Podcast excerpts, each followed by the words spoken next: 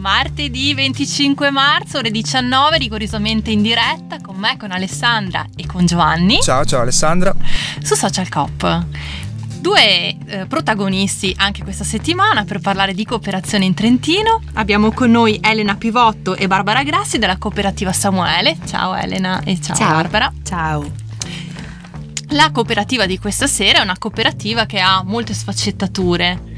Come spiegarla in due parole? Ma tra poco una delle nostre protagoniste ce la spiegherà molto bene. Beh, diciamo che è una cooperativa che si occupa sia di educazione sia eh, lavora anche in un ambito più commerciale. E, e quindi stasera snoccioleremo tutti quanti gli argomenti e le tematiche insomma, che vengono affrontate da questa cooperativa, ma soprattutto ne conosceremo immediatamente la storia.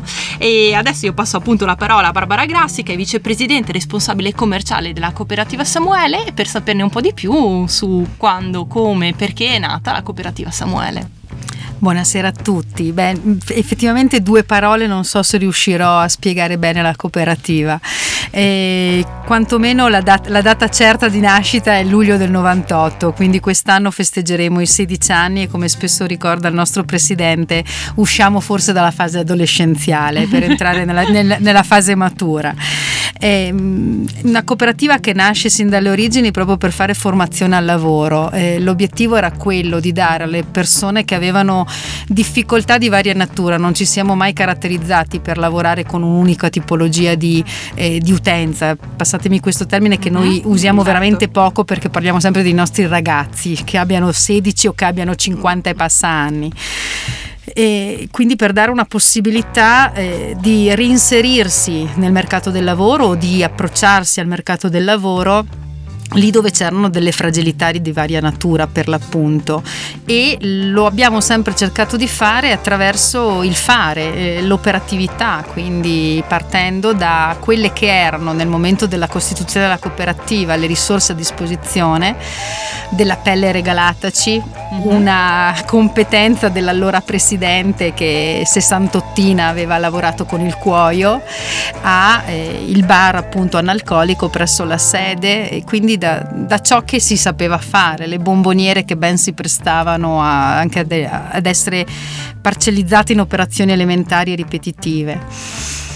E così è nata l'avventura, eh, un'avventura che sin da subito richiedeva un'ampia parte di, di autofinanziamento, perché la cooperativa quando nasce nel 98 l'uni- gli unici finanziamenti eh, che aveva erano quelli attraverso i progetti del Fondo Sociale Europeo, Sì. perché noi quello gestivamo.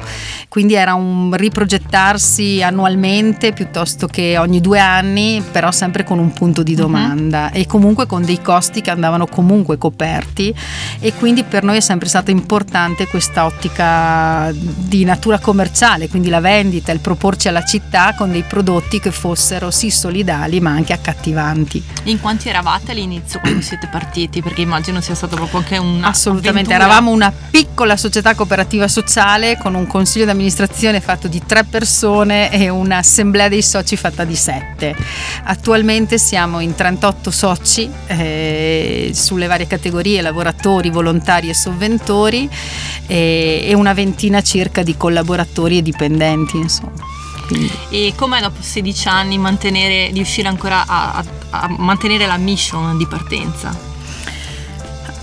Quanto è Eh. complesso? Al- ma è una domanda che effettivamente ci, ci stiamo ponendo molto in questo periodo, sollecitati anche da un percorso formativo interno che stiamo facendo e il fatto stesso di essere un po' cresciuti in questi anni. Fortunatamente sono arrivate forze nuove in campo, co- colleghi nuovi che hanno portato freschezza, dinamicità